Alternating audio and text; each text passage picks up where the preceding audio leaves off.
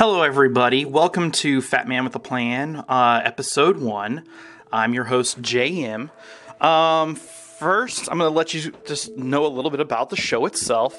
Uh, the show is part blog about my fitness journey of going from being a fat man to a at least not so fat man, preferably, hopefully, getting down to uh, the two, you know, around 200.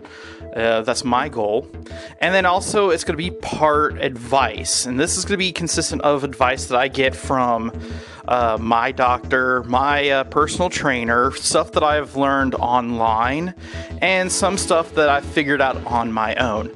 Now, I should put a disclaimer that this is not meant to replace uh, medical advice from your doctor itself. You everyone should go to their doctor personally to get a fitness check to make sure that you are healthy enough to actually handle heavier activity such as working out and everything else like that. But, anyways, let me start off with episode one, giving you a little bit of background information about myself. Um, I'm 35, and for, oh, probably the past decade, I've been floating around 290 to uh, over 300 pounds.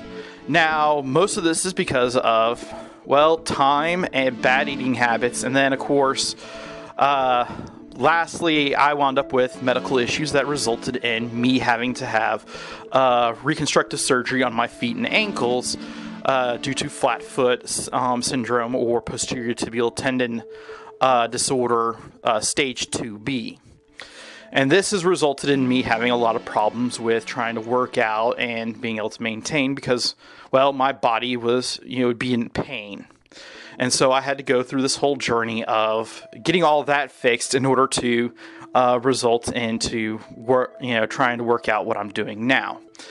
Now, fast forward, you know, to this point, uh, two surgeries later, four metal plates, 12 screws, and a tendon that used to be in my toes and is now in my ankle.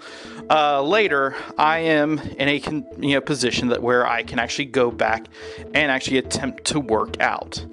Uh, my journey is going to start off with uh, this past May. I was at 309 pounds, uh, which for recorded information is probably the heaviest I've been that I've known because unfortunately I haven't weighed myself that, you know, often prior to. And so one of the big things is that since I was now to the point where my body was not going to fight me as much for me trying to work out, I had to, you know, start taking action into moving myself forward. So my doctor you know, wound up prescribing me uh, a medication called phentermine uh, to allow to kickstart my metabolism as my journey begins. Um, one thing I want to talk about, you know, is point out is that phentermine is a drug in the line of amphetamines. Uh, older versions of it, you know, was known as fen-phen, all that stuff. And what it's doing, designed to do is to act like an appetite suppressant, but it's also supposed to help your body burn some of the excess calories that are in your body uh, while you're resting state. Uh, this is due to triggering a fight or flight syndrome in your brain, producing all those lovely uh, uh, chemical reactions that will cause you to your body to start burning some of the fat off. Now, I don't personally recommend taking the drug route because uh, my own experience just being on it for a month is it made me very, very easily distracted. Meaning, I could not keep my concentration for probably longer than 15 seconds, which was uh, very difficult, especially when trying to do other things at the same time, because I could easily be sidetracked and completely forget about what I was doing. Uh, the benefit was I did, you know, not really care about what I was going to eat, uh, which you know helped suppress the urge to go and indulge in you know sweets and all that stuff, which is what I would typically do. Um, but you know it messed up with my it messed with my heart messed with my emotions. It may you know because it can trigger depression and all that stuff like that. It is not a long-term solution but think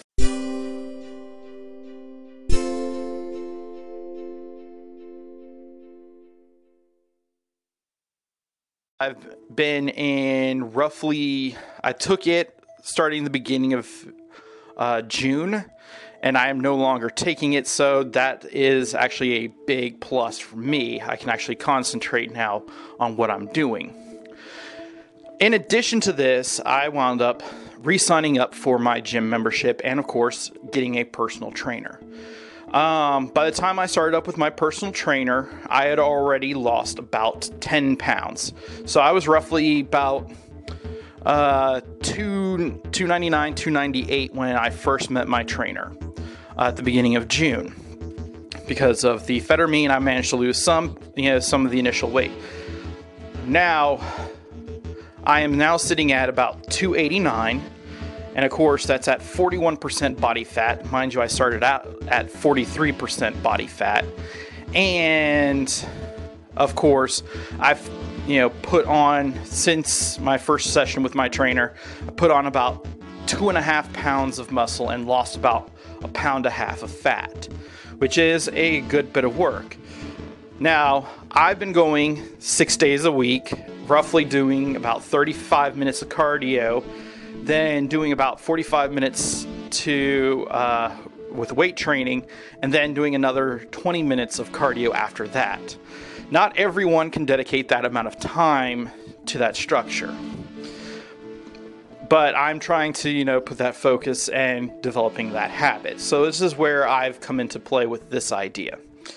Um, progressively, though, I've managed to get to my goal of, you know, working at working out several times a day. And it's so far working out for me. And the thing is, is that progressively I would like to, you know, share as I make my steps forward to my hopeful goal of eventually getting to about 200 pounds. Now, one of the things when I talk about goals, because that's going to segue into the other part of what I'm going to talk about today, is goal setting is my goal even though i'm go, you know going for 200 pounds i am not expecting to be that uber ripped beach body guy uh, that has the six pack abs or you know some guys that have the uh, eight pack abs you know rippling pecs all that good stuff.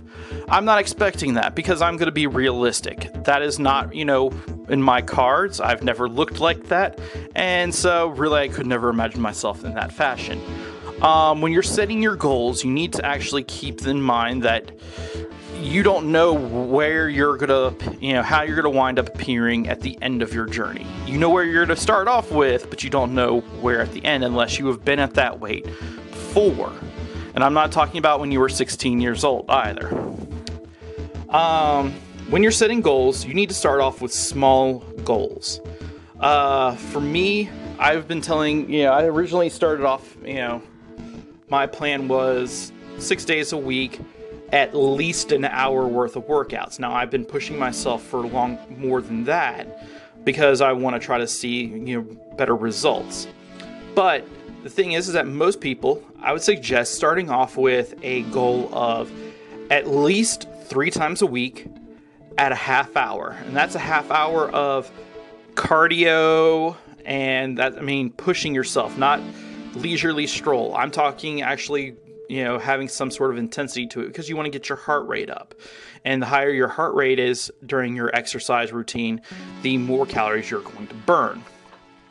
From there, once you've gotten comfortable with it, work your way to either doing a three day uh, workout routine and moving it from a half hour to an hour, basically adding, going from doing a half, you know, just a half hour cardio, doing uh, doing a half hour of cardio plus a half hour of weight training. Uh, you could also disperse this over the course of days. You could always decide, hey, I can go in six days a week, but I can only do a half hour a day. So do like Monday, you know, cardio, Tuesday, weight training, Wednesday, cardio, Thursday, weight training, and so on and so forth. But progressively adding to that goal because the thing is, is that uh, a lot of people wind up losing track on their weight training, well, their weight loss goals when they're working out, is because they set these unrealistic goals of, oh, I'm going to, you know, go in and do this every single day.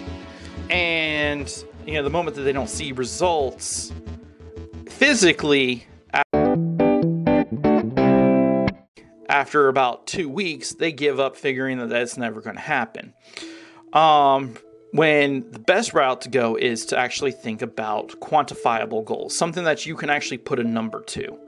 Now, that does not necessarily mean, you know, just focusing on your weight and your body fat percentage and things like that.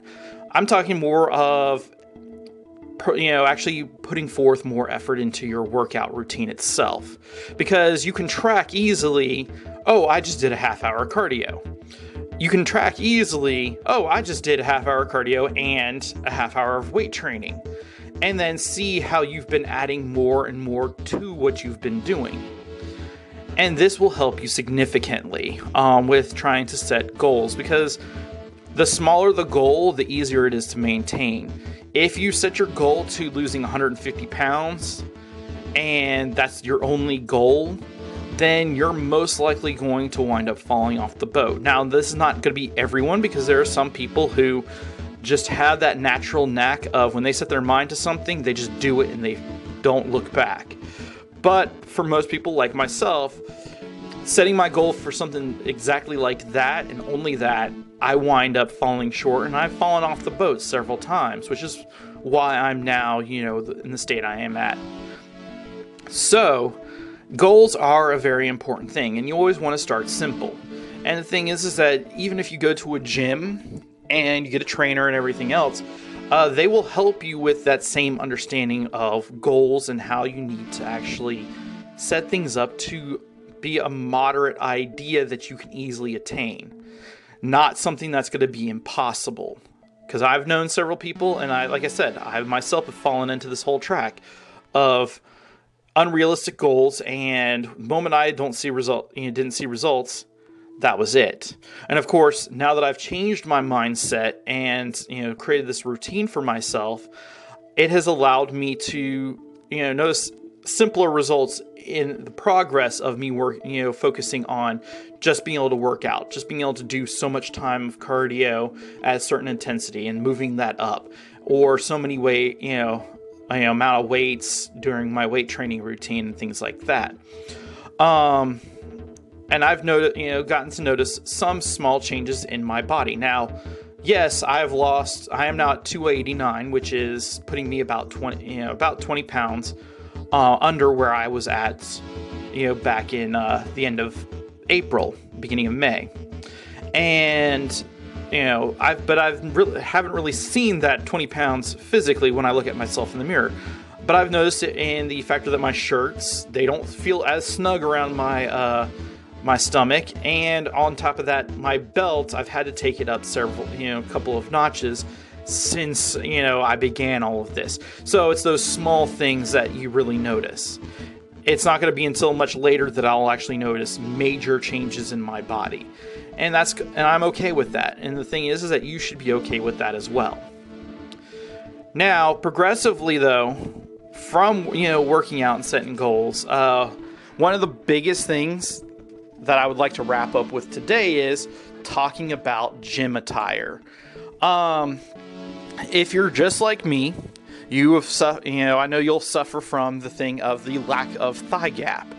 And that's going to be a a lot of people experience that problem, especially when you start walking and everything else like that, because progressively you suffer what is affectionately referred to as chub rub or you know abrasions between your inner thighs because they're rubbing together creating a lot of friction and basically you're damaging the skin and causing a lot of pain progressively. Um, when you're thinking about gym attire gym shorts are perfectly are really great or if you're ladies yoga pants all that stuff some sort of workout pants. But you want really want to have something that's going to compress uh, your legs and everything else to the point where and provide you with enough fabric to separate your thighs from actually direct con- you know skin to skin contact so that way you can actually avoid that chub rub sensation because unfortunately as most of us know that is not very uncom- it's not very comfortable and on top of that it can be a deterrent for doing stuff because it'll cause delays and everything else like that. Now, if you are currently working out and you you know have the chub rub, uh, definitely invest in like Vaseline or aloe or something to help. Uh put onto the skin so that will actually help calm the skin around there, but also invest in something like compression shorts or um, compression leggings or whatever to help uh, keep that skin skin contact separated because it'll help you in the long run for maintaining uh, your cardio workouts, but it'll also uh, make you feel a little bit more comfortable. And if you're really caring about what your significant other thinks about you, it will, you know, help, you know, move the, you know, move your butt and everything else to into a proportion that, you know, they'll enjoy too. So just keep that in mind. Also, um, don't go hog wild on buying large amounts of brand new gym clothes.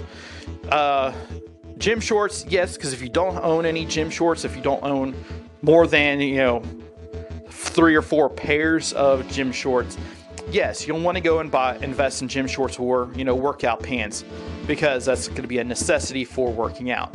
But most of the times, you don't need to go and spend $35, $45 on those special shirts that will wick away your sweat because as you work out, you're going to sweat a lot. And the thing is, is that if you have old T-shirts that you don't really wear anymore, or you have old T-shirts that you know they have maybe some, you know, a couple of small holes here and there at the seams. Use those because you know those you know they're going to already be eventually thrown in the trash event you know anyways. You might as well use them to the point of their until they're officially just dead and use them as workout clothes because it's going to be cheaper on you in the long run. I would also recommend getting something uh, to help whisk away some of that excess sweat around your forehead because if you're like me, I sweat a lot when I work out or especially during summertime when it's hot and I'm working out. So I wind up just drenching myself in my own sweat. Um, get some sort of headband or a baseball hat or something to put on your head to help absorb some of that excess sweat, and that'll help keep some of the sweat out of your eyes to keep that um, the sweat from burning your eyes and everything else, which will then you know stop you from doing everything because you're then having to wipe away your sweat. Also, especially at the gym, invest in some sort of small towel.